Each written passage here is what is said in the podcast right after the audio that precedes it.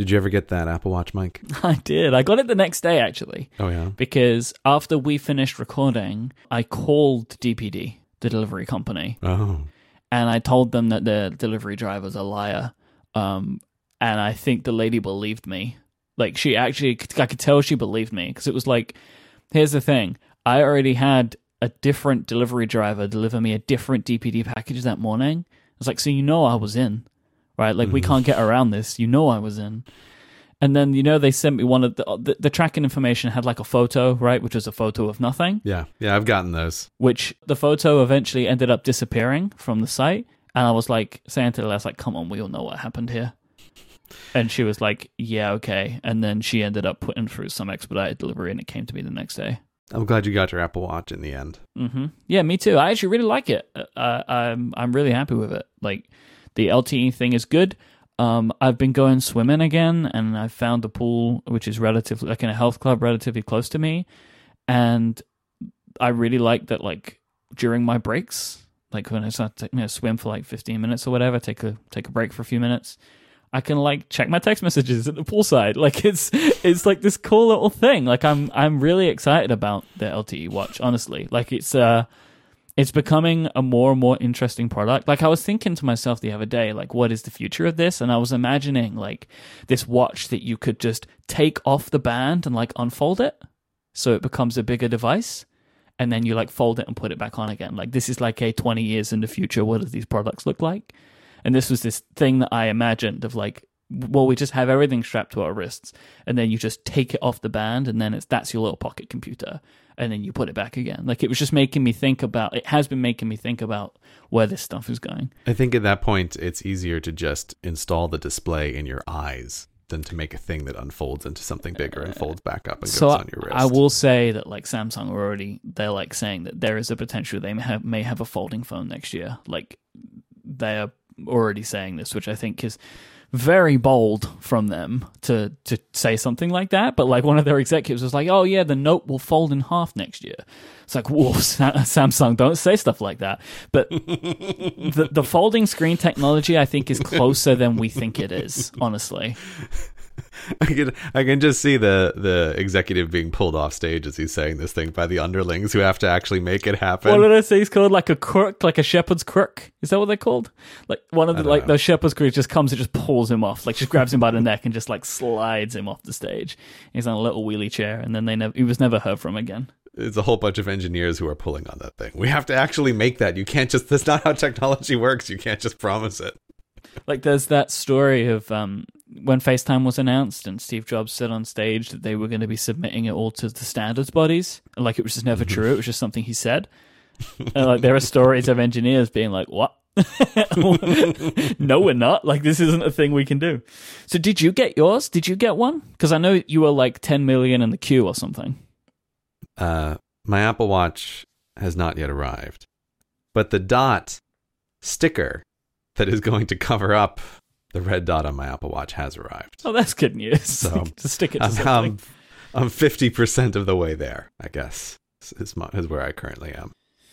I, I, I don't ever see the red dot. Like that, this is my thing. Like I don't see it. I don't care about it. Like I only ever see it if I look at my hand in an odd position. Right? Like well, I'm looking at my watch right now, and I would never know.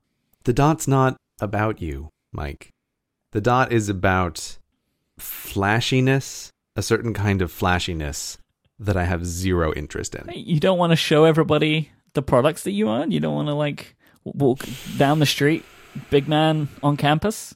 No, no. Huh, okay. I, I, find I would literally have paid extra money for a more innocuous version of the watch. Mm. I, I, I'm, I'm trying to think what the upper limit is, and it is reasonably high that I would pay to have a watch that is the incognito version. I don't, I don't want the red dot on my watch. I personally think it is obnoxious, and I really think that the whole reason that red dot was chosen everyone's saying like oh it, it clashes with the colors of everything. It's a terrible choice. It's like yes but that's why it was chosen. It's it's a it's a monkey signaling option right? Oh, that's Oh, that's yeah, what yeah. it is, mm-hmm. right? It's it's it is chosen to clash so that it is visually obvious to people that you have the new thing and I have I have zero interest in that. So that that is that is why dot stickers have been ordered to my house, and I will try a bunch and see which one which one sticks the best and works. But it is really irritating to me that this is even a thing that I have to consider, and I just don't like it. I feel like just some enamel paint and a steady hand would probably be the better option than those little stickers. Like, I can't imagine any sticker lasting more than a couple of days. So it's just rubbing Yeah. against your hand all the time. Like, that is going to come off immediately.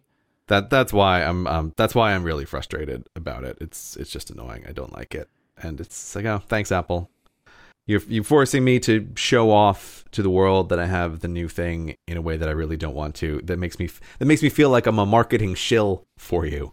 It's, I just don't I just don't like it. I really resent it. It's just, it's the same way I've never liked the white earbuds and the white pencil. Is there something that feels like they're de- they're designed to be eye catching to help Apple, not because they're they're the colors or the options that I would actually want. So Mhm. Okay. anyway, long story short, no new Apple Watch in my house yet. yeah. Well, I've had it for like a couple of weeks or whatever. I am, I am a big fan of it. Like it's it's really really great. I like it a lot. Like it's I think it's opening up a new world for the device. I'm really excited for you to get yours actually because I'm I'm very keen to see what you think of it. Because I think like me, you will see from this device like, oh, this is what the Apple Watch was supposed to be. It really does have more of that feel to it. Yeah, this is the obvious direction that it's supposed to go in. I think the curious thing that I will just see is like with all of these things, figuring out how does it best fit into your life because your use case of um, checking text messages at the gym is like my nightmare use case. Like I don't Mhm. actually want it for that. So it's just it'll just be interesting to see like how does this how does this fit into my life and uh, how many developers decide to take advantage of the fact that the device is now a, a cellular device because I think most of the things that I would probably find the most useful to have a cellular connection on on the watch, like the various apps that I use, uh, might not be updated for cellular connection for a long time, if ever. Yeah, spoiler alert, not many right now. There is a word that I struggle with being an English person talking to Americans. And that word is the uh, Tex Mex style food with the shells that you fill up. Do you know what they Can you tell me what they're called? Do you mean tacos? hmm I can't. There is not a way that I can say that word and it sound accurate or legitimate in any way. What, what, what do you mean? Do you say it like a fraud?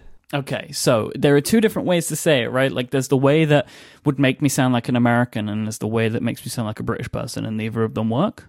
Just say it the way you would normally say it. Tacos. No, that's all wrong. Exactly, right? And then what so we're gonna say like an American like tacos. Like it doesn't see it doesn't work, right? Like there is no way for me to say that word and it sound legitimate. The second one is much better. I'm going to tell you right now. The second one is But much it's better. but it's still like I'm putting on this weird fake American accent for one word. Like it doesn't work, and then That's like I can't I can't I straighten it out in my brain when I'm saying it in a sentence. It's like a nightmare. Another one of these words is the surname of somebody who we have been seeing a lot of pictures of recently, Derek Jeter. Jeter, how do you say that name? Is that right? I can't help you because I don't know who that person is. Hmm. See, I think I think the way you're supposed to say it is it's got more of like a D sound in it, which is like like Jeter or something like that. Jeter? right? Yeah. You see, see, you can say it right, but I can't uh, say yeah, it. the same way I say like water. Yeah. Like, there's a D in water. Exactly. Right. So this is there is this person. His name is Derek Jeter, and I don't. All I know is he's something to do with baseball. I don't really know much more about him. Is it baseball? I don't even know if it's baseball. I'm assuming it's baseball, but I don't know. Would do you know anything about this person? Okay, background for the confused listener at this point is on Twitter, I don't know, a couple days ago, Mhm. suddenly it felt like hundreds of people were sending you and me photos of this man at a desk Yeah. with two iPads on his desk. And I retweeted one of these because I was like, oh, yeah, yeah, hashtag multi-pad lifestyle. Great. This is on brand. Like, we're going to retweet this. It's a nice photo of a man at a desk. But the, the these tweets just kept rolling in all the, and eventually I finally figured out, wait a minute, this is like a this is like a real person. This is someone in I just thought it was I don't know, I just thought it was just some random photo of some guy at a desk, but the sheer volume of these things made me eventually realize that this guy is some sports guy, but I I I'm afraid Myke, I cannot tell you anything about this person because I know literally nothing about this person, I, I would have just thought this was a, a photo spread of people working at offices in some magazine that everybody was sending us. I didn't realize it was it was like a real guy. Wikipedia tells me that Derek Sanderson Jeter is an American businessman, a professional baseball executive who is the CEO and part owner of the Miami Marlins, which is an MLB team, and he used to be a, a baseballer himself um, at one point in his life, and apparently was very successful at that which is why he's so known. And I think he played for the New York Yankees for a long period of time because there are lots of pictures of him on his Wikipedia page um, wearing the New York Yankees jerseys. Yeah, unless he played for the New York Yankees while Larry David owned them, I like I can make no connection to this person. So that's who he is, and he is using he's dual wielding iPad Pros on this desk mm-hmm. here, which is like 12.9 inch serious iPad Pros, and that he is a real proponent of the multi-pad lifestyle. Two 12.9s, that is that's really serious. the thing that that's funny to me about this is a while ago I was working in the public lobby of my office building, and I had brought down into this sort of public workspace my two 12.9 inch iPad Pros, and I had them just in front of me working working side by side on on a thing. So I was like writing a script on one of them, and I had some research notes, probably Evernote, open up on the other screen with a little thing to type on. I was kind of going back and forth between the two of them, and I had headphones on, but I I just happened not to have any music on them, and I saw the people next to me start pointing, and I overheard that they started talking about this real weirdo who's over there using two iPad. No way! yeah, oh my god! It's just, just, like I'm pretending that I don't hear you. Like I'm just gonna keep working away at this thing. Uh, but yeah, I think if if it's notable if somebody is using two really big iPad Pros, it just looks it looks weird. I think that's also partly why it's so eye catching in this photo that this guy has this this huge desk with two big iPads on them. I think it still it still looks visually weird to people. Mm-hmm. We haven't yet reached the Picard point where you can just have iPads spread all around you, and it's just a visual indicator of oh yes, this is a person who's very busy and working on a lot of things. Uh, but yeah, so we got sent this photo quite a lot. But I felt I felt a kinship with this photograph. Yep. And the and the anonymous man contained within it, who he is and what he does, we will never know. I, I, there are things every now and then something like this happens, and it's so fun for me because there's a social media manager that like can't understand what's going on. Yes, right. Because yes. like you get a bunch of people there, like including me and you in the tweet, and like hashtag multipad lifestyle, and it's like you can only imagine that there is a person sitting in front of TweetDeck and they have no idea what's happening. yes. Of course, yeah, yeah. They're sitting in front of TweetDeck. They have all the columns open, and they're they're saving the multi-pad lifestyle column search and thinking, I don't understand. I don't understand what internet lever or button we have stumbled upon here, but we've we've stepped on a thing with just this press photo. Yep. Of our CEO doing business. Because like there are obviously a lot of people replying to that tweet and they're all saying whatever they're saying, but you'll start mm. to see this trend. Like one in every ten is referencing these two people and or this weird hashtag, which when you read it out doesn't make any sense because it's malt iPad. Right? What does that? What does this mean? What does any of this mean? But it's it's just me and you living our lives.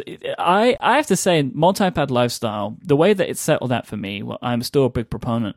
I tend not to use them together very mm-hmm. often, but I interchange between them all. That mm-hmm. that's kind of how the multi-pad lifestyle is manifested for me. Because you know the multi-pad lifestyle is whatever you make of it. There must just be more than one iPad. Mm-hmm. Like if you want to live the kitchen, you know, have an iPad in the kitchen and an iPad that you use on the in the in the front room on the sofa watching TV, you live the multi-pad lifestyle. We all can. But I, I agree. It's the same same thing for me. Like that's that's why it, it's a it's a rare situation where I'm I'm using really two of them at the same time. It just I can't even remember why on that particular day. It just worked out that I was. Yep. But yeah, I'm doing the same multi-pad lifestyle thing that that you are in. Uh, as I've mentioned before, I really like separating out workspaces and different devices for different kinds of things, and so that that's the way that I I still use it. Is like ah okay, here is couch iPad which is for goofing off and for nonsense and like here is work iPad and these and these devices are different physical sizes, they have different looks and I find that really helpful to reinforce in your mind like what is this for? What are you supposed to be doing right now? I have too many iPads in my house right now, though. Because like I'm Oh, still yeah. dealing with like the movement of the old ones. Like Mhm. where do they go? Who like what family member will take this one? Like what room in the house will this one be stationed in? Like the the bringing in of two new iPads like earlier this year. I haven't Yeah. yet shook out where everything's going yet. So they were like, I will just happen upon one. Which in a place it's like, oh, underneath this notebook is my old 9.7 inch iPad Pro.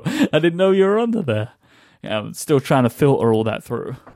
Yeah, the Grey household is definitely going through the same thing between myself and my wife and our old iPads because the introduction of the iPad Pros with pencils has now made every non-pencil iPad just dead to us.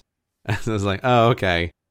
There's no place to shift these, and yeah, we- there's there's a little sad pile of iPads that we need to figure out something to do with at some point. Of oh, these are the pencilless iPads. They exist for us no more. Did the Grey household eradicate iPad minis? Did that is that something that ended up happening? Yeah, that's that's a thing that has ended up happening. Oh, Okay. Uh, much much to the sadness of an unspecified other member of the Mhm. household. hmm Uh, yeah, the the iPad Mini because it lacks pencil support, which is still a thing I think that it should have. Uh, it it just became untenable because of RSI issues and the need to keep using a pencil as input for someone who may or may not be my wife who uses the iPad on the couch quite a lot.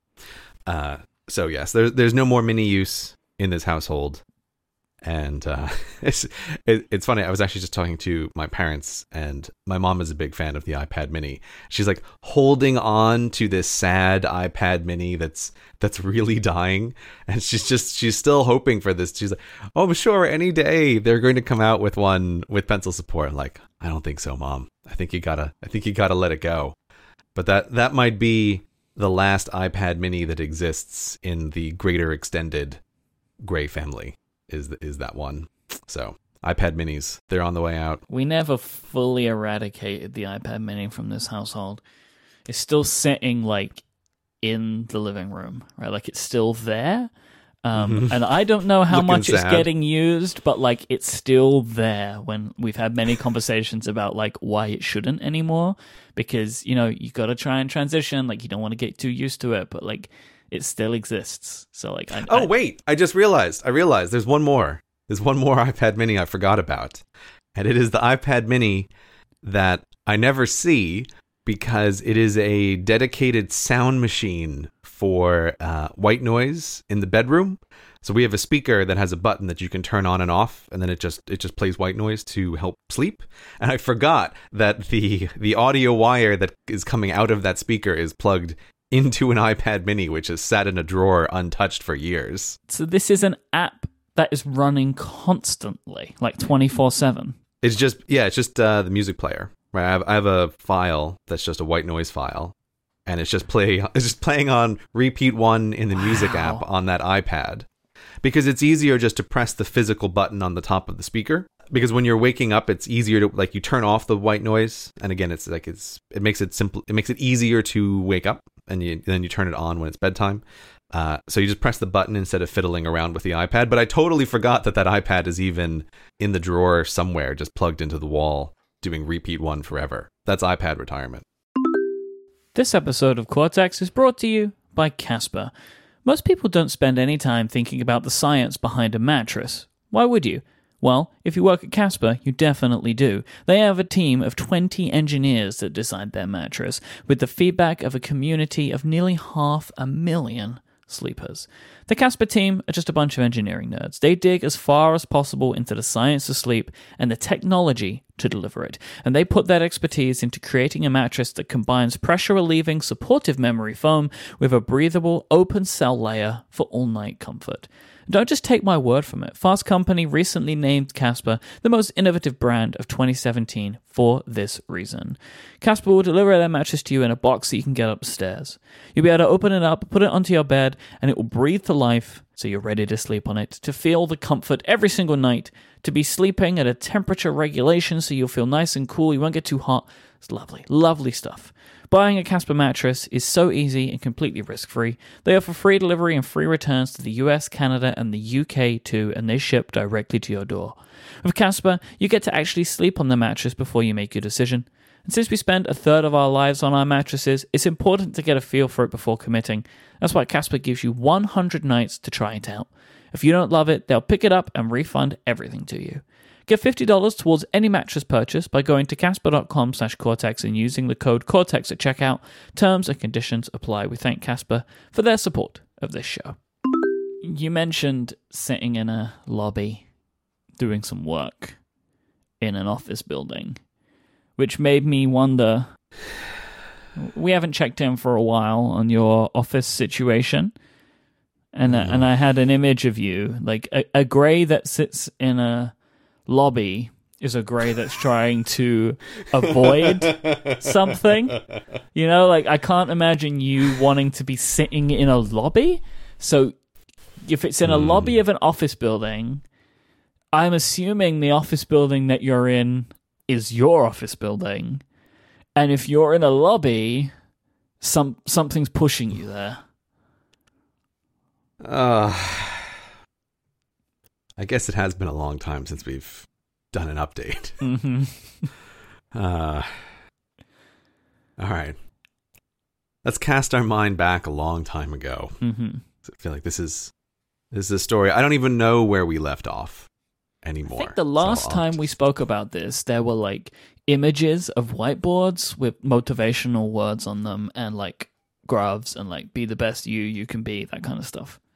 yeah, inspiration Mhm. on a wall on whiteboards with my neighbor.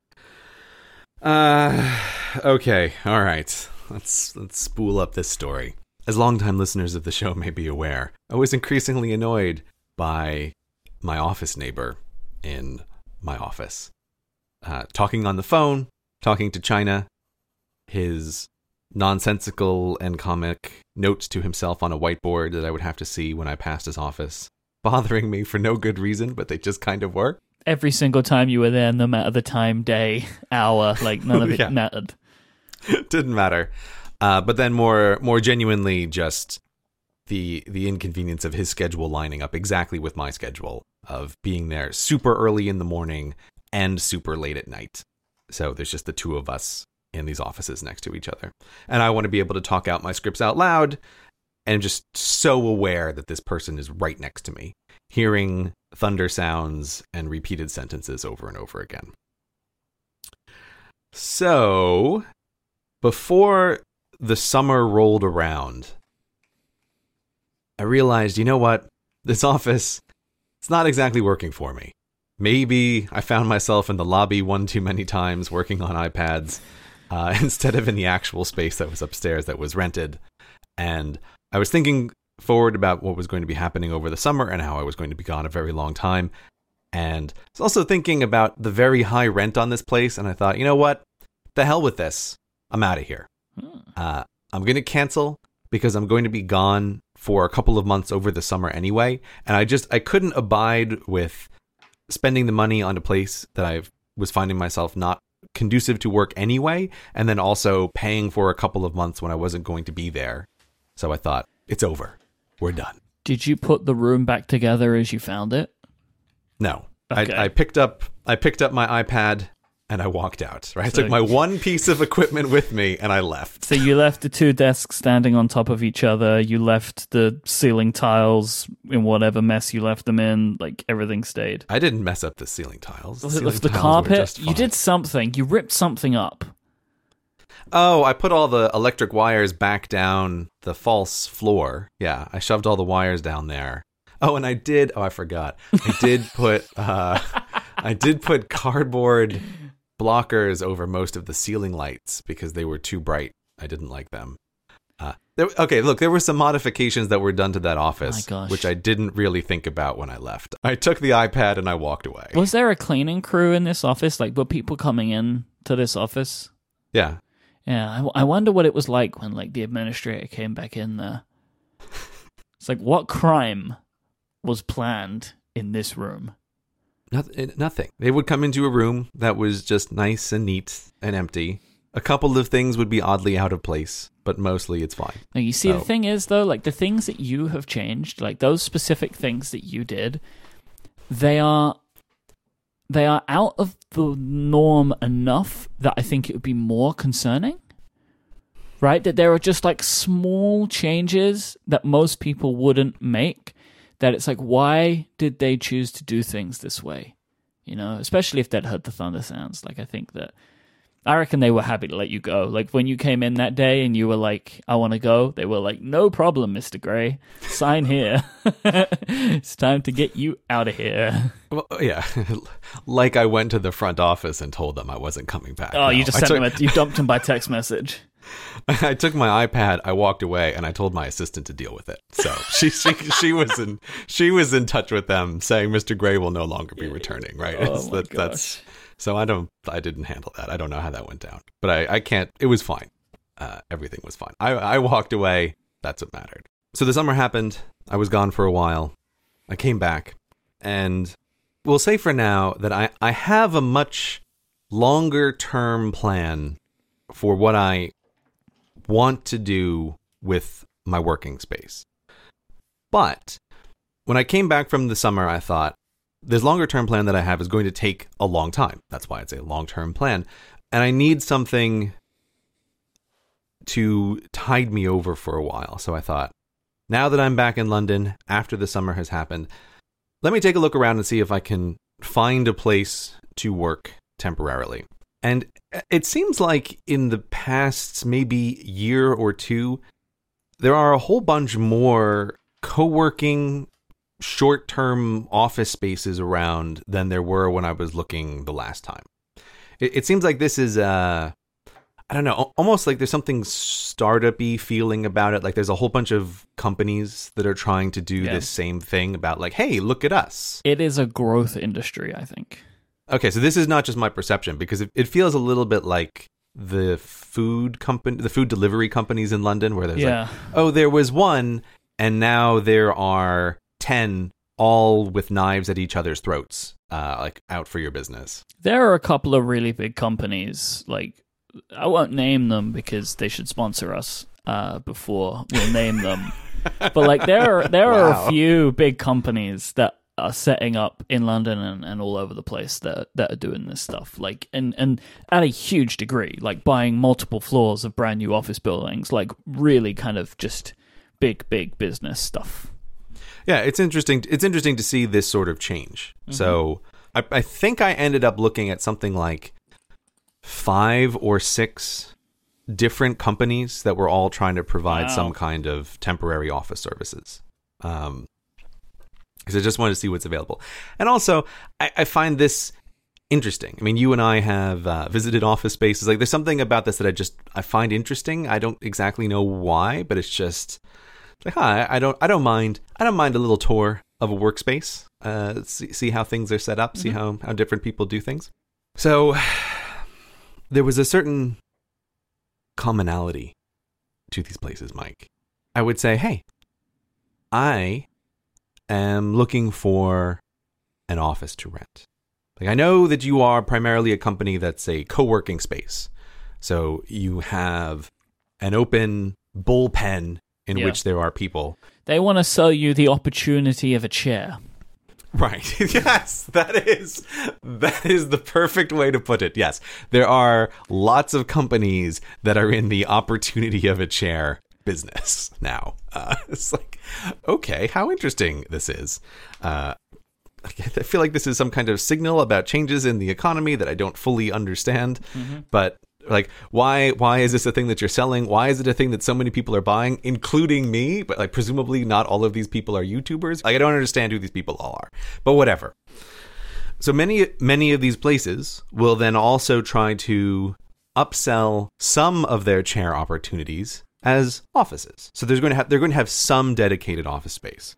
but typically they are for six people, right? Like, I think in most instances they're expecting a company of multiple Right. people to to be the people that like that take those, even Right, though they're exactly. really only offices for one person, but like you shove seven people in them.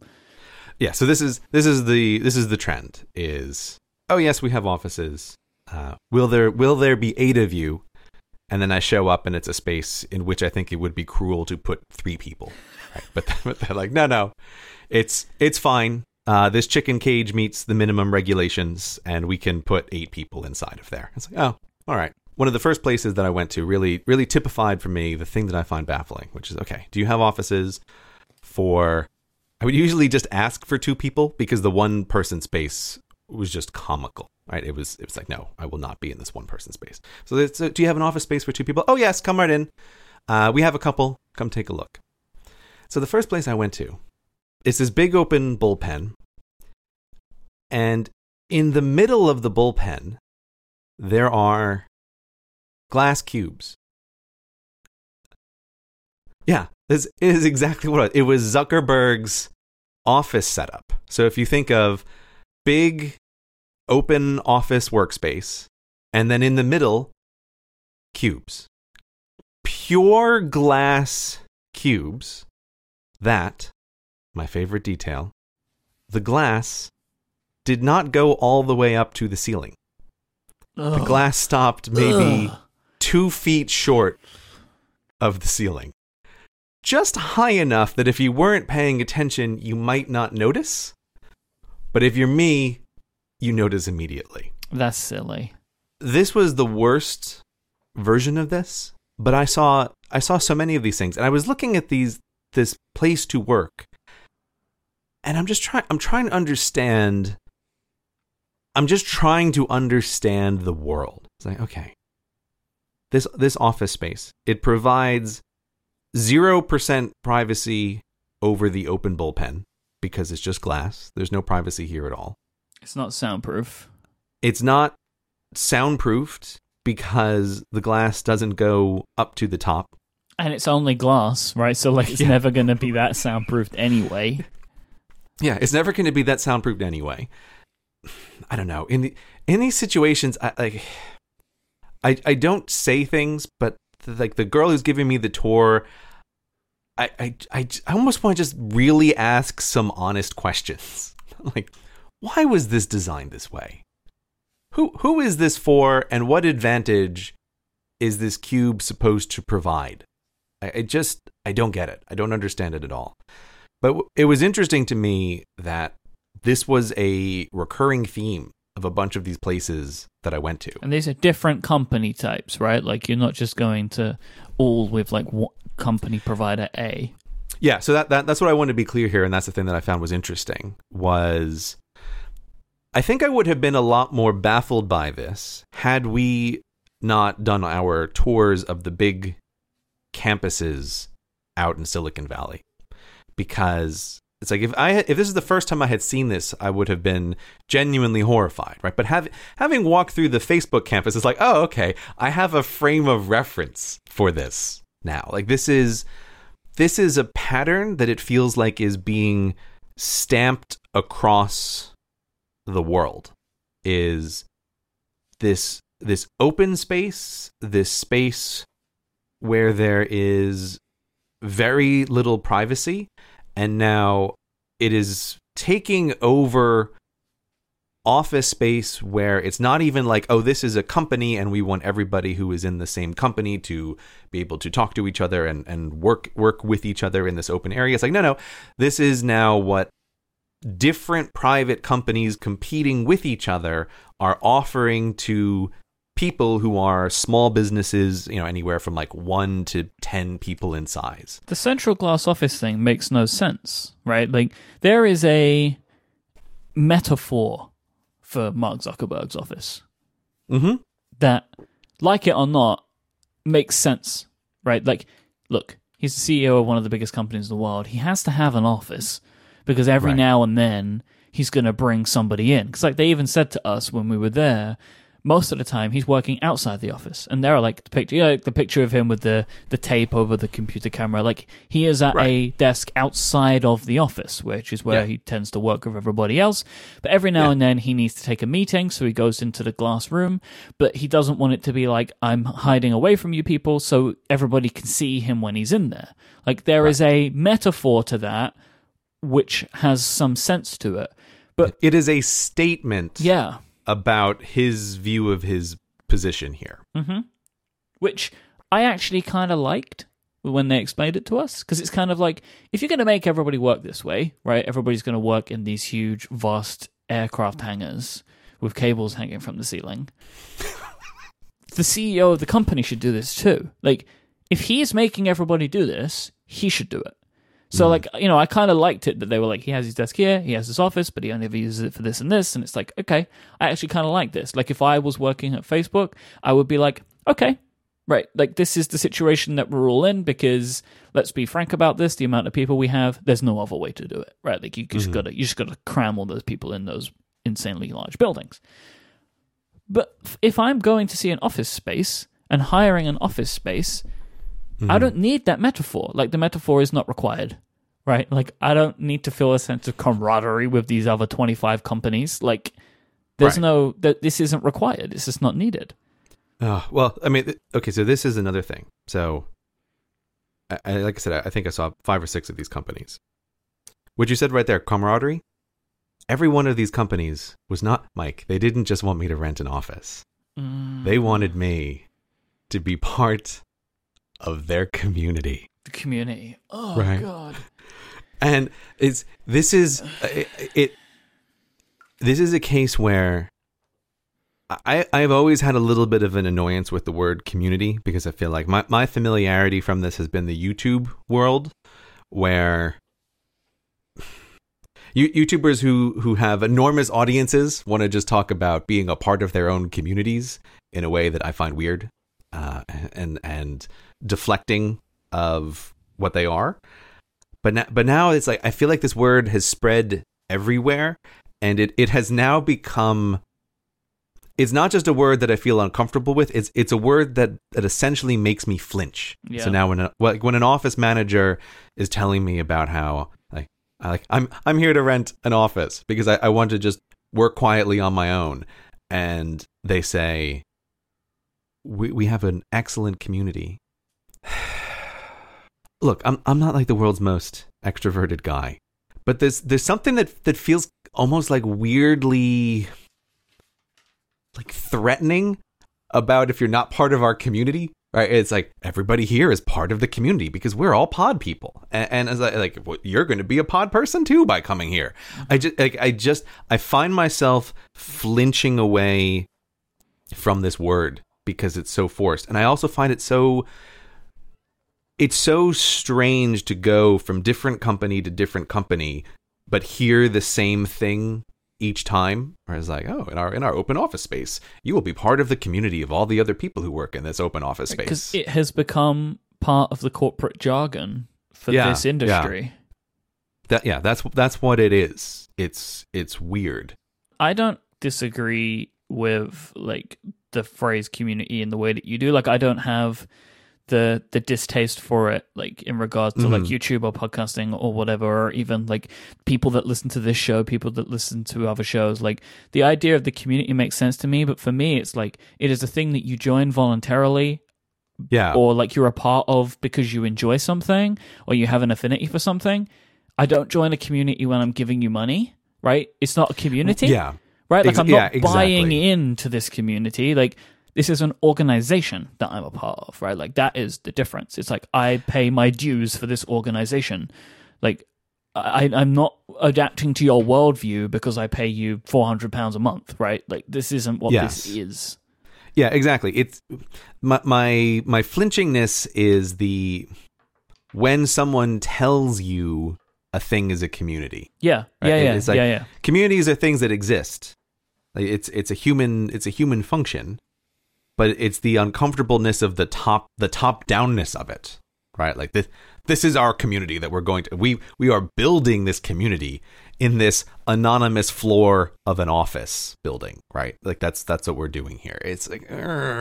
Like you can you can do things to encourage a community, but it's just weird when it feels like it's a mandatory part of the thing. Like, guess what? You're you're going to be part of this thing as part. I'm Like, I'm just here to rent an office, man. Like, I'm not. I'm not here. I'm not here to make friends. That's that's what. Not, that's not what's happening here. Um. so it was just it was just a strange experience. Uh, and it was also just weird seeing how how much this pattern has spread, which makes me assume that it's it's partly must be because it's just incredibly cost effective. I also think there's a way that it that it looks good at a glance if you're not really thinking about things. But but so anyway, there, there's like a whole bunch of these different companies around, and I made a decision to try to suck it up a little bit because what I was what I wanted was a space outside of the house where I could work and I wanted it quickly and I also specifically wanted a, a place that I just I could just get started with and I'll work on my long-term problem later. So after having toured a bunch of these companies, I eventually found one that to me was the least offensive of these things and I have an office workspace now that is it is not a glass cube in the middle of a gigantic bullpen, but it is a glass cube among a bunch of other glass cubes. And it's really weird. It's a really uh, weird thing to be a part so of. You can just like see through all of them? Yeah. So you can see through all of these glass cubes. It's it's like a co-working space that I used to be a part of, but if you just put glass dividers between all of the chair opportunities that that people have. I don't think I like that. Like I don't think I would feel very comfortable. Like I feel like I would always be on some kind of performance. Yeah, so this is I feel like I'm having an experience by doing this, right? Like I just want to say, right, like I've worked in big buildings, like I've worked in co-working spaces, like I'm cool with that, mm-hmm. right? Like mm-hmm. I actually think that co-working spaces are pretty good and and I used one for quite a while. Yeah. But if I if I am paying for an office, I want some seclusion. Otherwise, yeah. I'm just going to sit in the bullpen like and pay probably half the money, right? Like if I'm in an office, yeah. I want some walls. I don't want it to just be glass. Like mm-hmm. I, I kind of, I, personally, I don't, I don't, I, I, I don't like it, and I'm surprised that you've settled for it. Honestly, like it just doesn't really feel like something that I would have expected you would go for. Okay, well, there's a few things that I think you need to understand about the the situation here. So, so one of the things that happened essentially by accident, but has worked really well with this is um, we were talking last time about like me changing my my sleeping schedule. Like I'm, i basically have that sorted out now, and it's great. I'm getting up nice and early, and I'm back into the routine. Uh, I haven't actually changed. It just took a lot more effort to click myself back into the way that it, things used to be. But so the way things are working is I'm not actually using the glass office space for the writing and the video work in the same way that my old office used to be. What I'm doing is I'm up early enough that when I go into the building, there's nobody there. So I have just access to essentially the whole building. And there are a couple of spots where it's like, great, I can just take my iPad and I can work here and I can write and talk out loud. And there's nobody else here because it's 6:30 in the morning. And and there's not going to be anybody in this building for at least another two hours, really. Uh, so it's having access to a certain amount of space, and that's really great. And the thing, the thing that I have ended up doing with this weird glass cube that I'm in is I have set it up as I've set it up as a, like an administration center for all of what I regard as light work stuff. So this is email, this is communicating with people that I work with. This is editing the podcasts. This is editing videos or vlogs or just a whole bunch of other stuff. Like I've I have set up that space to do this kind of work. And I've partly done it because for a very, very long time, I've done all of that work in the place where I, I, am speaking to you right now, which is the home office in my house, which is like the podcast recording studio. But it has been on my mind ever since the summer that I want to push this idea of separating workspaces further and harder than I have before. And so what I what I am trying to do as much as possible now is have it be the case that if I am home I am doing no work. Right now, the podcast recording is the one exception to that. But if I'm not recording a podcast and I am home, I am not working. And I've been doing this for, I guess it's about a, probably about a month now. And I have to say, I really like it. I really like having that, that additional physical separation and I think it's working really great that like my wife knows if I am home for the most part that I like there isn't a thing that I'm going to disappear and do. Uh, I've essentially recreated for myself this idea of like I am going to the office because I have a whole bunch of stuff that I need to do and I'm going to go there and I'm going to work and then when I am done I am going to come back home. So that is the the overarching idea for what is going on is like I wanted a place to be able to move a bunch of the light work out of the house to this second location. And that is the reason why the glass cube is tolerable because what I'm not doing in there is walking back and forth talking out loud while 600 people in the neighboring glass cubes are all looking at me right that's that is not what is occurring in that space where do you record the audio for your videos? For now, I'm still going to be doing that in the house. That it's not going to be uh, in the office. I'm going to record it at home in the same place that I am recording the podcast, which is at home. So the home office is the audio studio, and then yes. all other work is performed in the administration glass cube. Yes, that's the idea. Hmm. Do you know what I'm really keen on though? What? Finding out what this long term plan is. I know you are. Because in my mind, you're building an office building. That's the grey towers. This is what I imagine is happening. Uh, well, look, let's not get distracted by the future. Uh, in in the meantime, though, I, I, do have to say that the thing about the glass cube is, I, I I'm with you on. There is there is a strange element to it, and I'm able to do this, I think, partly because I'm, I'm viewing it as not necessarily a, a long term solution. And I'm also viewing it as almost as a like an anthropological experiment. I am coming into this office environment. And it's like, oh yes, hello, fellow office workers. Right? Like, uh, do, do, do, like I'm just going to my desk, and yes, I I am one of you too. Yes, we are here all on the computers working together. Like I'm I'm treating it very much in this mental mode of uh, I am apart from this. Like this this is I'm just passing through on this thing, and there are so many details about this that I find interesting and or horrifying that but I'm I'm viewing them from a distance or from a bit of a a bit of a separation and and that is why this thing is working. Hello Cortex listeners. It's your friend CGP Grey recording now late at night from my glass cube. Do you hear that? That's the sound of me knocking on the wall of my cube. Because I'm a nosy sort, during the day I like to walk around and look in all the cubes, then see what everybody's up to, see what they're doing. You know what I see a lot of? Little companies with a few people building a website. A website that looks terrible. You know what they need?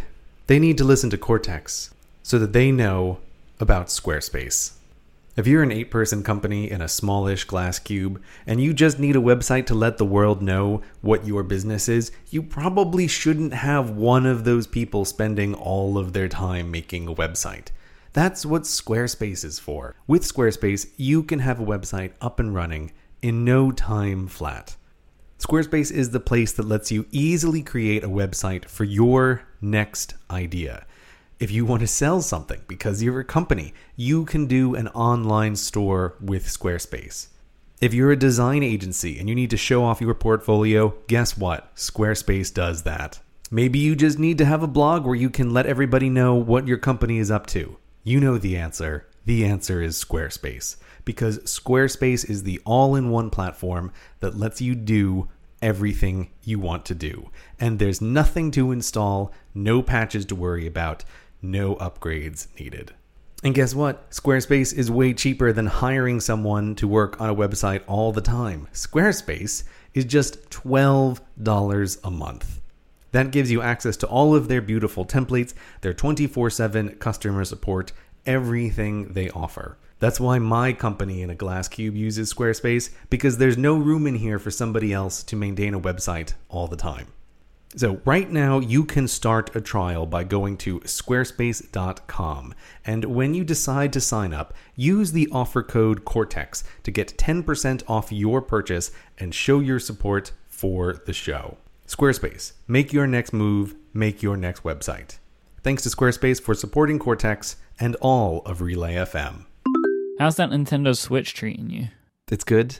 I'm, I'm trying to get up my 200cc Mario Kart skills. Mm, that's difficult. Got to brake on 200cc. You can't just smash into the corners anymore. no way Yes. around that. Yes, that that's that's what I have. Uh, that's what I've learned. Is I need to brake a lot, uh, and I'm not very good at it. But it's still it's 95. Actually, no, probably 99 percent Mario Kart around these parts. Not so much Zelda. Got a little bored with the Zelda. Don't want But to talk yeah. about that. Um, I want to tell you about a game that I've been playing for a couple of days, but I've been waiting for Mhm. for a long time, and I I think you would like it.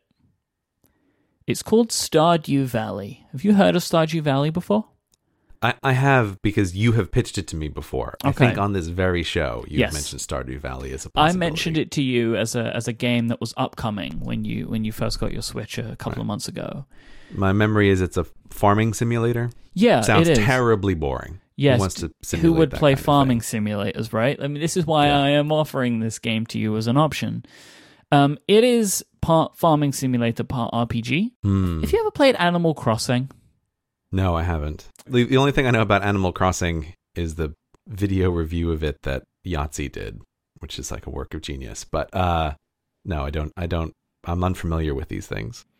Okay, so I guess the way for me to try and describe this game to you is that there is like a very light RPG mechanic in that there you're in a town and there are people that you can talk to and they, sometimes they'll give you quests, but you can also oh, build you your have to do relationships errands with for the them. people. You don't have to do them Mhm. actually. It's it's way less that um, the errands that you perform for people are purely as a way to get you money quicker. Like there isn't a story that is forced in that way. Like you have to progress through this, like by doing errands. No, so I don't need to find chickens for a guy to get the boomerang. Like that's yeah, not what you don't need to do that sort of stuff Okay. because the, the the result of doing these things is to get money from them, and then the money helps you push forward. And Okay. really, the main focus that you have is building your farm, right? Like it starts off great, actually. Like I don't want to say too much because I found it kind of surprising, but like basically, you are a person who decides that you want to go start a farm. Right, like Mhm. this is this is kind of what you are, and there are there is some surprises in it for me in that there are intriguing little things that happen which build into a story which exists in the game but you don't really have to pay a ton of attention to it if you don't want to like i feel like it's kind of got this like addition of a story that i wasn't expecting which is kind of surprising but a lot of this game is resource and time management Hmm. which is why I think you would like it. Like you are farming, you are creating a farmland, like you're clearing out the farmland, you're planting the stuff, you're watering the plants, you're harvesting them and you're selling them and as a way to build up more and more money to plant more and more things and then to get animals as a way to continually make your farm bigger and bigger and bigger. Like you have this huge plot of land that you can work with mm. and you can build up the farm and then you can build up your house and you can decorate it if you want to as like as a, something else you can spend your money on Can I automate this or hire people to do some of this work for me?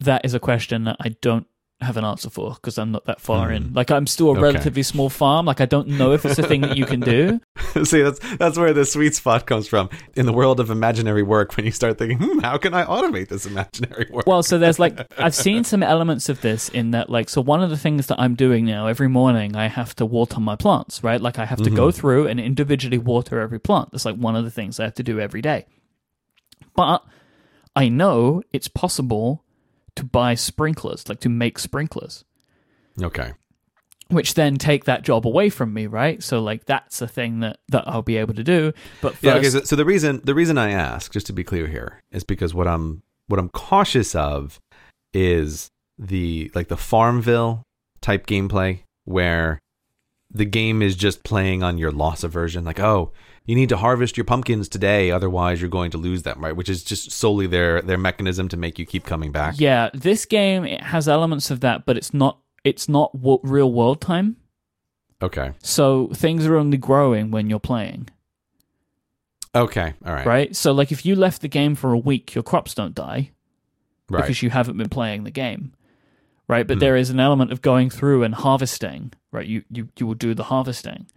But like I've been enjoying the even though it's like it's beginning more work, right? Like to make my farm bigger and bigger. Like there was a moment where I was like, "Oh, that's how I make more money. I plant more stuff."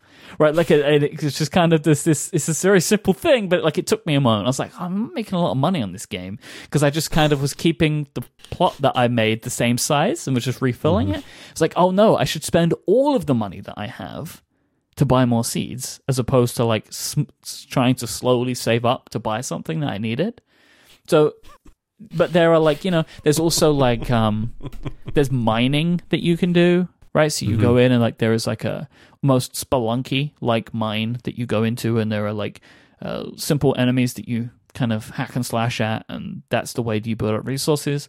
And the deeper that you go into this mine, the better resources you need. Like I need iron to build the sprinklers, and I'm okay. So this sounds very Minecrafty in a way. Um, in a way, yes. Like Stardew Valley, I think the reason that it has become so popular because it's been a very popular PC game for for quite a while. I think one of the reasons that it became so popular is it borrows a lot of very interesting mechanics from a bunch of different types of games. So like Animal Crossing and Stardew Valley and Spelunky and Minecraft, right? Like it's got all of this type of aspect in it, but it's all presented in a 16-bit art style, right? Like it's Mhm. it's very simple. Um, the controls are, are pretty simple. Like it is a good game. It is a, but it is one of those games that like one of the another reason I think you'll like it is I accidentally spent seven hours playing it yesterday because it's just oh one more day because everything's done in Mhm. days, right? Oh no! Oh no! Okay. Right? Yeah. So like you wake up, you do your stuff, and then you go to sleep. And like different things happen. So like you might do a thing and it's like you get like a little message. It's like, oh tomorrow this thing's gonna be on sale in the store. And you're like, well I could that would be good, so I'll get that. And then I'll stop playing after that. But then there's this other thing that happens, and then there's another day, and another day, and another day. And you know, you have limited energy as an individual. So you plan around how much energy you spend in a day, right? Like if you Just like spend the whole life. day trying to clear out the farm, you'll get tired. But you can eat to build the energy back up, but you might want to save those ingredients to sell them instead. Like I think this is a game you would enjoy hmm. You're you're selling it very hard here, Myke. because because I I think it's great. I think it's really great. I love it. Yeah. Five Like, stars from Myke. I think so. I've waited for a long time for this game, and it's paid off. Like I am enjoying it immensely, uh, in a way that No Man's Sky, right? Like people always laugh when they hear the episode a long time ago where I talk about, oh, I can't wait for No Man's Sky to come out, and then it kind of ended up being uh, overwhelming. Stardew Valley already had a track record beforehand, uh, where it's considered to be a great game. I have a bunch of flights coming up, and I'm very excited about the prospect of being able to spend six hours just tending to my crops. All right, all right. You've been pushing it so hard. I'll give it a try. I I'll want you give to it a try, this one, and you can report back. But I, I think that you would like this game. It's a, it's one of those games that's perfect for the Switch because you can take it with you. Hmm. Right. I don't. I don't know about this idea about bringing a whole other. I, I know everybody. That's a selling feature for the Switch. Is oh boy, you can bring it with you. And I was like, oh, god another thing to bring. I need now. I need to bring my USB C cable to charge the thing as well. I'm not sure I'm ever going to be a guy who travels with a Switch. Yeah, but you should already do that because you have a MacBook Pro. Oh God, yes, that's right. Of course, never mind. You know, it's all the same charger. Yes, universal US USB C, the universal plug that I love so much. Externally symmetrical, internally in the wire, not the same everywhere. It's great. I love you, USB C. Yeah, I'm not sure I'm going to be someone who brings a Switch with me. Here's here's the here's the thing, Myke. It's not that I wouldn't enjoy bringing the Switch with me, but I think there is something there's something that I resist about the idea of acknowledging in advance that when I am traveling, I'm going to be playing a bunch of video games. That I, I feel like I have a little bit of psychological resistance to that because normally when I'm traveling, it's the idea that I'm doing I'm traveling because there's a good reason. There's a thing that I want What to do. What are do. you doing on the plane though? No, I like yes, but see in in Fantasyland, on on what I'm doing on the plane is amazing work in an isolated that doesn't environment. happen. Which so here's the problem. It's like a slot machine, right? Every every once in a while it does, and it's fantastic, and I'm always I'm always hoping for that. But yes, most of the time the idea of what I'm going to do on the plane versus the reality of what actually happens on the plane is not is not one and the same. And of course, the plane would be an absolutely perfect time to bring a switch. But I'm I'm resistant to bringing the switch feels like giving in and acknowledging that the amazing work times on a plane You're will just miss- never happen missing out. because I'm just going to take You're out my out. switch. You're missing out. Like you could be playing Mario Kart instead of watching a dumb movie, right? Like, just you need to do two things. One, you need to buy Stardew Valley, and then the next time you get on a plane, you have to take this thing with you. I'm telling you, man, it's so good. Like some of these trips that me and you right, take, I've got to bring the little card with me. the little card. What little card? The, the I need to bring the little. I need to remember which memory cards to bring with Why me for which games the on my games? Switch. Download them. What? Oh, I didn't even know this was a This- thing you could do. I thought you had to buy the No, the card. eShop. You need to have an SD card, like a micro SD card, but they're super chim- cheap and super easy to, to deal with. You just put buy like a big micro SD card, pop it in the back, and then you can just download games from the eShop. Oh, I didn't even know this I was only a thing. own one cart, which is Zelda. And the Zelda cartridge stays in the Nintendo Switch. It's never been taken out from the day I got the Switch. So it's always there. Everything else I download. I've been thinking. I've been thinking Nintendo really needs to get on this idea of an app Oh my store so I can just download games There's to like my a dedicated Switch. button on the menu. It's like a shopping bag. It's it's where you go to buy the games. never even, never even noticed. So go to the hmm. News eShop, to me. get the Stardew Valley. Do you know what? Like, do you know what I'm looking at on my screen literally right now, Myke? I'm looking at Amazon.co.uk where I typed in Stardew Valley Switch to try to to find the thing where I buy the card, and I didn't I didn't see it. I was like, huh, how am I supposed to get this game? Yeah, because it's they haven't got a physical release of it yet. It's just a digital release. Oh, see, I learned something today. I see you've put the thing in the show notes, Myke. The thing that you have been bothering me about for six months, maybe more. It's probably longer than that. Yeah, I, actually think longer this is the thing that I've had since my original notes document from before Cortex existed. okay. So I want to do a Cortex book club episode on the next show. So that means in Right. advance, me and you are going to read a book and we're going to talk about it, and we want to tell people about it now so they can read along with the book if they so choose. Right.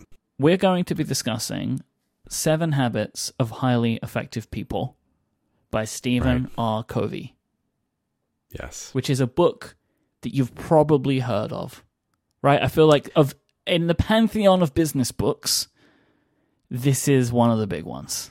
Yeah. There's this one, and there's that book about moving cheese. Where is my cheese? Who moved my cheese? That one. Who moved my cheese? Yeah. I saw an animated video version of that Uh huh. about five or six years ago, one time, I cannot get the song out of my head every time I hear it. It's so bad. It was like an animation done in the 80s, and they have this little song, a Who Moved My Cheese song, and it's just horrific. I'll see if I can find a link. I'll put it in the show notes if I can find a link to this on YouTube No, or something. don't don't do that. You're going to confuse the people, Myke. You just look. We're t- okay. So we, got off on a bit of a tangent straight away. Yeah, we did. because my brain just resists and slides off Seven Habits of Uh-huh. Highly Effective People. Because I mean, okay. So here's why. Backstory. Here's why it's been in the show notes for forever. Is because I know I already read this book a long time ago, hmm and I just I have had a great deal of resistance to the idea of reading it again. But Myke has been bothering me about it for so long, and I, d- I don't know why, but I finally caved, and so we're going to do this. So if you if you want to be all caught up on the book club before the next episode of the show, you too can read Seven Habits of Highly Effective People, and we're going to talk about it next time.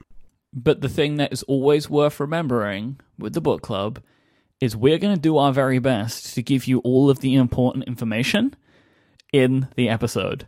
So Right. if you want to read along, then do it. But we're going to do our best to, to try and digest it and give you the important stuff. So, seven Yeah. habits of highly effective people. I can't wait to be highly effective. You you can read it, but you can also listen to the tone of my voice and think think about me having put this off for so very long. So it's is there is like an option on the table. It's an option at the book buffet that you can pick up or you can you can pass right by. It's it's just there, but we'll be talking about it next time.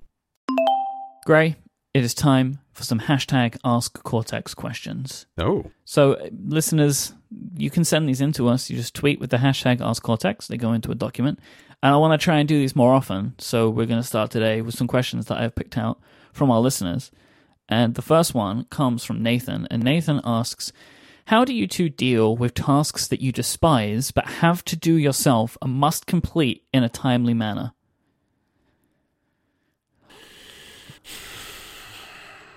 okay, Myke. I, think you should Okay. go first on this one. So, the way that I handle this is knowing when I need to do the task, right? So, like knowing what the deadline is, and then setting the to do item like three weeks before the due time Okay. because it is the constant badgering that I may end up doing it, right? So it's like this is like, say for example, it's a tax related thing, right? Because nobody ever wants to do that stuff, right? Like, I guess unless Right. unless you're an accountant, I guess. I wonder if accountants Right. like doing their own taxes.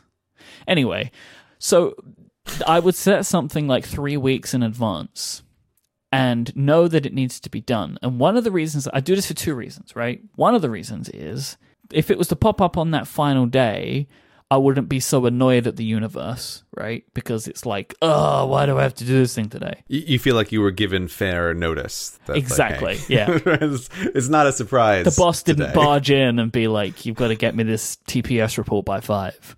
Right. Yeah. and the other is for the benefit of work procrastination, which I believe is a thing that I've spoken about before. Mhm. In where I procrastinate from work that I need to do on a day by doing work that I don't need to do. Yeah. Which is a great use of time, actually. That I feel like I can be like, oh, it's okay. I didn't do that thing I had to do today, but I did other stuff. So I have these tasks, which are like these menial, because the things, these things, they tend to be like admin or like menial tasks that like only Yeah. I can do. I don't really think anybody likes tasks like this, right? Which is just like, there is this thing, which is an administrative thing that you don't want to have to deal with, right? Like it's entering some data into a spreadsheet, finding some receipts in a folder, scanning stuff, right? Like just this boring like tasks which don't really have a result to them which you are comfortable like which you are excited about Mhm. so but these are perfect time fillers Yeah. so that's how i do it like i set the the task really early in the hopes that i will be slacking off one day and decide that i'll just take care of that scanning now that's how i do it Okay. So you're hoping that it it'll be a an opportunity for work procrastination in the future. Yeah.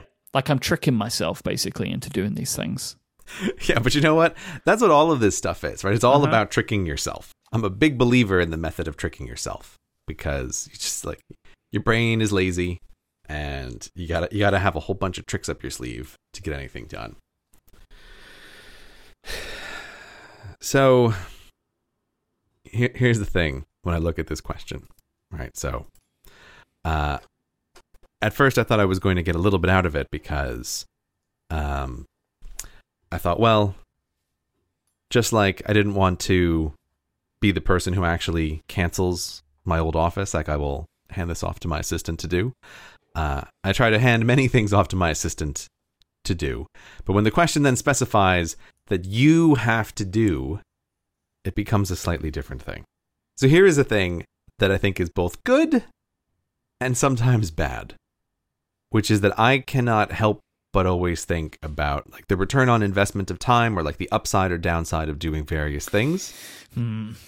you know where this is going, don't you, mm-hmm, Myke? Mm-hmm. And so like I know I know the kind of question that this person is asking and look everyone everyone can't do this because civilization will fall apart. But I often find my brain whispers to itself, "What really happens if we don't do this?" Oh God. right? Like, like, what's the, like, what's the real downside of not doing this? How big will the fine be? Well, yeah. So, so this is, I, I, How I, long will I have to go to prison for? how big is the fine, and what is my hourly rate? Right? And I was like, okay, well, so, like, I, I really like. Basically, I need a lot of motivation if a task falls into the category of God. something that I despise Mm-hmm. that also has a deadline that I need to do myself. Uh, it, it, it's like I need a hell of a lot of motivation to do that kind of thing. So it's like if this task is not the kind of thing that can be done by somebody else, it, it, it's there needs to be a real big downside to motivate me. So that that is the that is the honest answer to this is I'm just not very good at doing tasks that my brain doesn't see a real upside for. Uh, I'm I'm terrible at that, and it's it's a thing that I have definitely gotten way worse at as I have gotten older. Like my tolerance for doing that kind of stuff has has gone way down. So don't don't take my advice on this thing. This is bad advice. All right, this is straight up bad advice. Uh, Well, well, it is bad advice because again, civilization would fall apart because once you do this once and you realize, hey, wait a minute, nothing really that bad happened. It, you can you realize, oh, I could do this more, but everybody can't do that. If everybody does that, it's it's bad for civilization. So I shouldn't even be saying it out loud on the show. But I mean, this is why fines exist yeah, this is because why fines everybody didn't do it at first, right? Like, Right. so they had to start fining people to make Yeah. them do it. Yeah, but so uh, so so that's my answer. Is I break civilization. This episode of Cortex is brought to you by Blue Apron, the number one recipe delivery service with the freshest ingredients. Blue Apron's mission is to make incredible home cooking accessible to everyone while supporting a more sustainable food system. For less than $10 a meal, Blue Apron delivers seasonal recipes with high quality ingredients that are super fresh to make delicious home cooked meals in 40 minutes or less. They set the highest standards for their ingredients whilst building their community of home chefs. They have a freshness guarantee that promises that every single ingredient will arrive ready to cook or they'll make it right. And all of those ingredients, they are pre-portioned. They ship to you just the exact amount that you need for every single recipe to reduce food waste and make it even more simple for you to cook these meals at home. And every single recipe comes with a step-by-step, easy to follow recipe card. When you cook with Blue Apron, you'll be learning new skills that you didn't even know you had, so you'll be able to make incredible food at home every single day. You can choose from a variety of delicious new recipes every single week, or let Blue Apron's culinary team surprise you. Right now, you could cook meals like maple gravy smothered pork chops with stewed collard greens and sweet potatoes, spiced cauliflower and pepper with jasmine rice and cilantro yogurt sauce, or even cheesy chicken and black bean enchiladas with salsa verde. Wow, it sounds amazing. There's no weekly commitment. You only get those deliveries when you want them. So go check out this week's menu and get three meals free of your first purchase and free shipping just by going to blueapron.com slash cortex. You're going to love how good it feels and tastes to create incredible home cooked meals with Blue Apron. So get started today. Go to blueapron.com slash cortex. And we'd like to thank Blue Apron for their support of Cortex and Relay FM. Blue Apron, a better way to cook we have been well known to uh, like to try out email apps and to do apps. That is a thing that me and you both enjoy greatly. And Adrian wants to know if either of us have tried the app on iOS and on the Mac, Things 3. Have you spent any time with Things 3? Oh yeah, of course. I try everything. Oh, yeah? Yeah, I'm I'm always interested. I haven't tried this one. I mean, I've I've tried things three, even though I you know I bought things two. I'm pretty sure I bought the original things. I know I had the original and, the, and Things 2, because Things 2 was around for like 100 years. Yeah, maybe I maybe I didn't have the original. Yeah, maybe it was just things two. But yeah, that that one was around for a very long time. Um, I've tried it. Uh, I have to. I, I like. I like the aesthetics of things. I, th- I think that app has a good look. Oh, it's beautiful. The way it organizes stuff. Wonderful looking.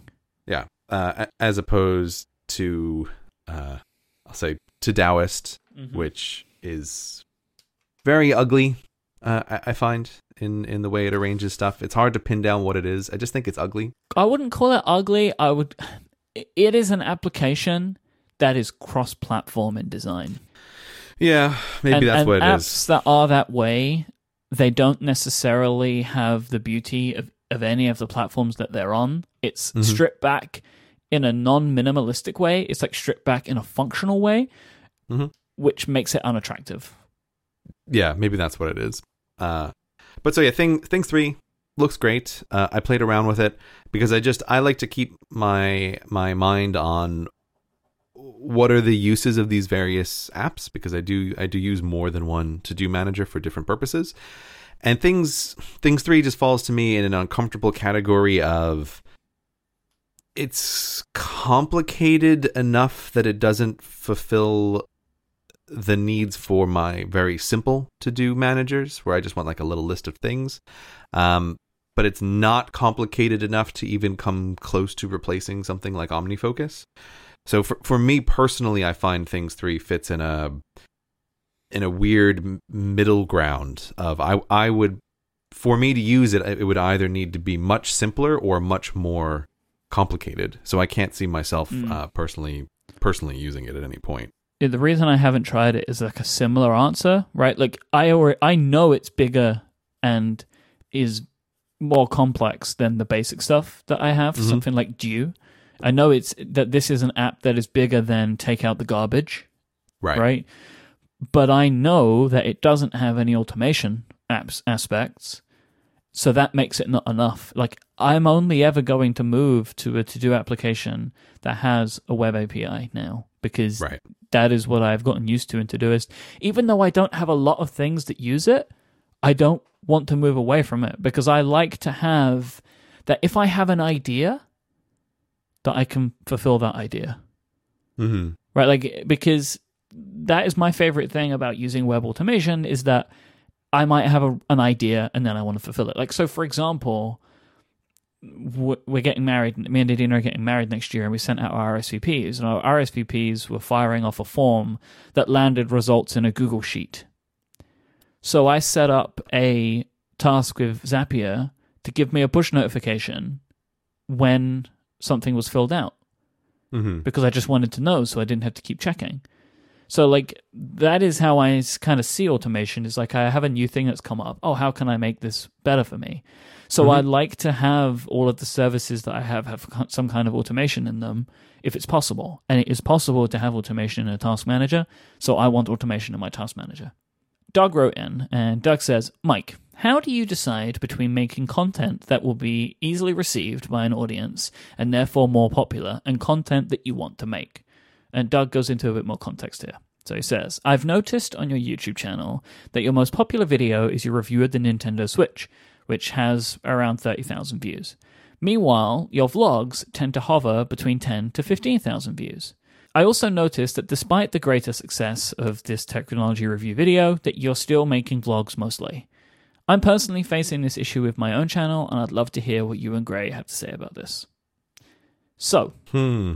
it's a very good question because the logic, like the, the logical route with the YouTube channel is that I would keep making technology product review videos because they are about two times more successful than the vlog videos that I've made. Well, I mean, just I'll put a little asterisk here in that I don't think you you don't really have enough data points to say that with confidence. No. but it's but you do have an indication of it. Yeah. You know, it's like I made one of them and it was more successful, right? So it's like that's still an interesting data point because it was like I didn't have a channel that was known for this stuff, but yet it's still either amongst my existing audience or people that were tangentially aware of me, they still wanted to watch this video. And or it probably got chewed up by the algorithm more, which it would, right? Like Yeah, a video yeah. about a product is going to go into the algorithm easier than my trip to Disneyland. You know, like Yes. you know th- th- that sort of stuff is going to get. There isn't actually a trip to Disneyland, but ju- just in case people are like, "Hey, where's your Disneyland vlog?" There wasn't one. Hey, where is your Disneyland vlog? I haven't been to Disneyland because Hmm. I didn't go to VidCon. But um, so why why do I do this? It's purely a case of the YouTube channel just being whatever it is that I want to make. Like I don't have grand plans when it comes to the YouTube video. Like if I was following just data, then sure, like I would make videos about technology, hardware constantly. But I made the video about the Switch because it was a video that I really wanted to make. And I have an idea for another video at some point this year, which is also about technology hardware, because it's a video, it's an idea that I really want to make. And so the reason that I tend to make non-technology videos is because that's just where I'm being pulled to. It's if I was if I had made the decision at any point that like YouTube is where I want to be, right? Like that's that's what I want to do. Like rather than mm-hmm. it just being a flight of fancy, like I want to push into that, then I would target the things that have been the most successful. But because this is kind of just like a a side creative project, I'm cool with just doing whatever it is that I'm most interested in. Because at the same time, I'm like playing around with different things and different ideas until I find the thing that I really want to make or not. Yeah, and I I remember you at the time also just talking about that you partly wanted to do that Switch review to just try doing something different. Like doing Yeah. the different thing was part of the motivation behind it. Yep, and the Switch video was is was vastly more complicated to put together than any of the vlog videos have been.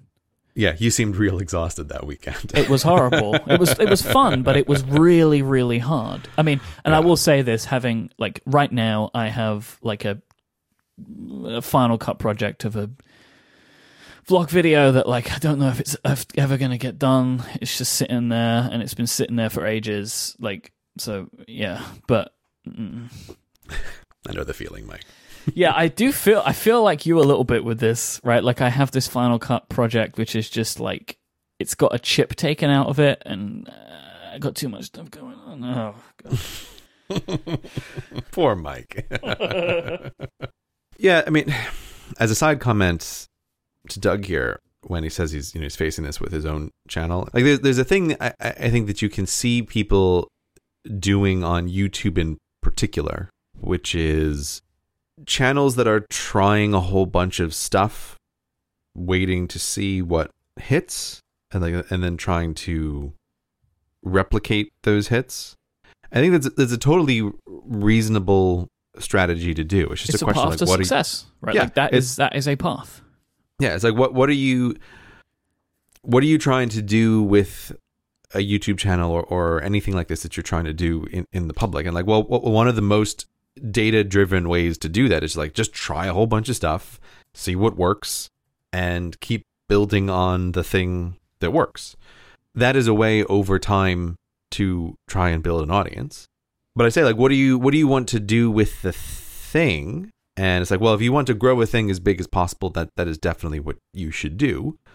But that strategy also doesn't take into account what you as the creator want to do.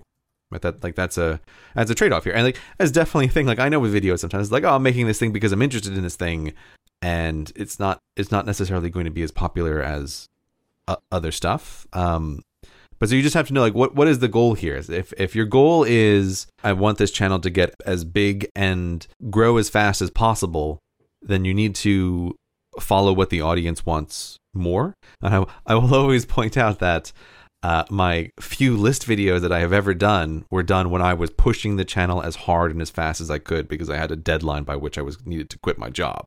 Right, I was like list video time, right? But I haven't done list videos in in forever since then because that's where I was like I'm pushing more on people love lists, so I'm gonna go with the data on this. Yeah, Uh, but I haven't done that in in a, in a while. So if if you follow the data, you may end up uh, running a YouTube channel that you don't like very much, but is very popular. And uh, I've I've met those people, and they you know they are they are very professionally successful. Uh, we can we can say that. Um, so yeah, it's just a question about like what is what is the goal? What are you trying to achieve? And I I think like Myke, you have answered in particular. Like for your channel, you're not trying to make the YouTube channel the main thing, and so you're just experimenting and playing around with it and and seeing what happens over there out of interest. yeah. My, I'm I'm lucky in the sense that my my job is a creative outlet, and or the shows that I have about things that I enjoy. Mhm. So I personally don't see a value in chasing something just for the sake of chasing it because I don't have to do that in my day job. Right? Like, Right. For me to feel creatively fulfilled in podcasting, I don't have to chase the list version of a podcast. I could just make the stuff that I want to make. So I can't imagine with a side project wanting to do the opposite. Like I just make the things that I want to make. Right. And if there is something that ever comes along one day where I'm like, I think I can do this, but I got to build a base first, then sure, maybe I'll chase after the data driven approach. But like with the YouTube channel, like I don't feel that. Like the YouTube channel for me is just a a thing. And sometimes I'll have a video that I want to put together because I think it might be interesting. So I'll do it. And if I don't do one, I'm going to beat myself up about it. This was a change that I made in the last few months. We spoke about it, right? Like, ideally, I would like to have a video a month.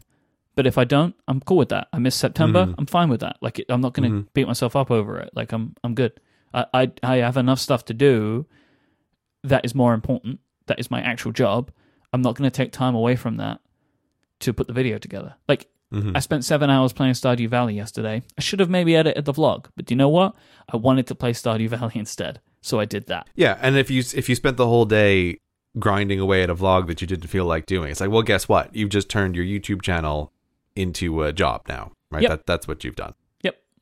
This question comes from Samuel. Samuel wants to know if we use fidget spinners.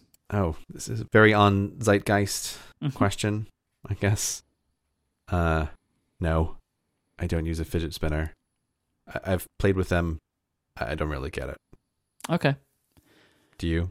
There has not been a podcast recorded in maybe the last two or three months where I haven't been using one constantly. I'm spinning a Oh, fidget spinner right now. I didn't know that. I first got a fidget spinner a few months ago. I think it was when the Wirecutter put out their recommendations because, like, I was like, "What is this? Like, what is this thing? Right? Like, why do people mm-hmm. do this?" So I went to Amazon. This was months ago, like when when it was just starting to take off, and Amazon is just like a sea of fidget spinners at vastly varying prices, and they all kind of look the same. So I kind of closed the tab because I was like, "This is too much. Like, I need the Wirecutter to tell me." And then a few months later, they did. The Wirecutter published an article with their fidget spinner recommendations. Mm-hmm. So I bought one of the plastic ones, you know, the ones that you've seen everywhere, like the one that they recommended, and it came and I didn't understand it. Like it was it arrived, I span it, and I was like, I don't get it. Then I put it on my desk, and then I realized, oh, this is something for my hands to do when I'm recording.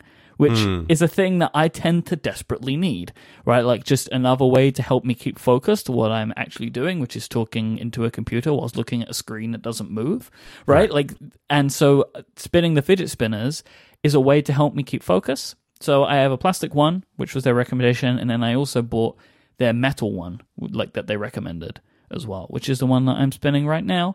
And it's a thing that I'm able to do and keep quiet. Like I have one of those fidget cube things, but that's just all about making noise, right? Like I backed the Kickstarter for the fidget cube, which came before the fidget spinner, and that thing just makes sound all the time, and I can't be making sound. So I get to spin my fidget spinner in silence unless I drop it, especially the metal one, and it crashes into the table, and then I have to edit around it. But for the majority of the time that you hear me recording today, including this and maybe the last five or six Cortex episodes, you can feel happy in knowing that millennial hipster Myke has been spinning a fidget spinner the whole time. So this is your new coloring. Yeah, this is the new coloring. Although I will say on this show as well, and I've always done this, I have a pad in front of me and a bunch of pens, and I doodle. hmm and I always have done that.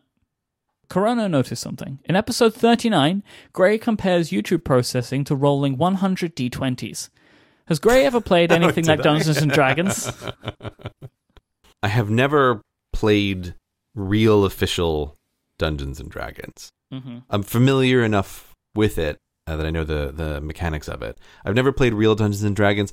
I've played. Uh, uh, I might not be remembering the name correctly, but I used to play. ah, let me just look. Was it called Hero Quest? Oh no, yeah, Hero Quest. That's what it was. I played Hero Quest as a kid. Wow, this this Google image search really brings back memories. Um, I played that a ton as a kid, which, as far as I can tell, is Dungeons and Dragons for babies. Uh, but I was the the dungeon master for Heroes Oh. Quest. in my local neighborhood for forever. Uh, so that that is a thing that I had very very many fond memories uh, for a long time of playing, and it's but it's the same idea. Like you're doing the dice rolls, the dungeon master is creating a story, and people are barbarians and wizards and all the rest of it. It's just it's a simpler version of Dungeons and Dragons. But so no, I have never played the the full full on Dungeons and Dragons. Were you only ever the DM? You never played? Yeah, no, I, I don't want to be the player. I, I was the dungeon master. That's that's the only way to roll, Myke. Interesting. Okay. File that away for future use. Okay. Zachary asked, I recently heard of going to work in cafes without your device charger to motivate yourself to get work done. What do you think? I actually think it's a kind of genius idea, and I definitely know that on the cases when I have forgotten or I don't have access to a charger, I'm way more focused on hmm. on the work. I do wonder though if like if this is just a Hawthorne effect where it's like oh something has changed, and so because of the change you're more focused, and it's it's not the absolute state that if you started doing it on a regular basis maybe it wouldn't be as effective but but yeah it is it has definitely been a thing that causes me to focus a great deal more. I think i made a very quick reference to it on uh, the vlog that i actually put up where i was on a plane without power in the seats and it's like man was i really focused on trying to get as much done as i could uh, while that laptop battery was was draining down. So i'm not exactly sure if i feel like i would ever want to do it on purpose, but there is a noticeable effect when it happens by accident. My concern is that I would use this as an excuse. Hmm, I could see that. That I would get to a certain point in the day and I have like 20% left, and I'm like, might as well pack it up and go home because I might run out of battery at any moment. That would be my concern about me. I can see how it may motivate people, but I think I would use it as an excuse to, to pack up and go home. Yeah. You never know when the battery runs out.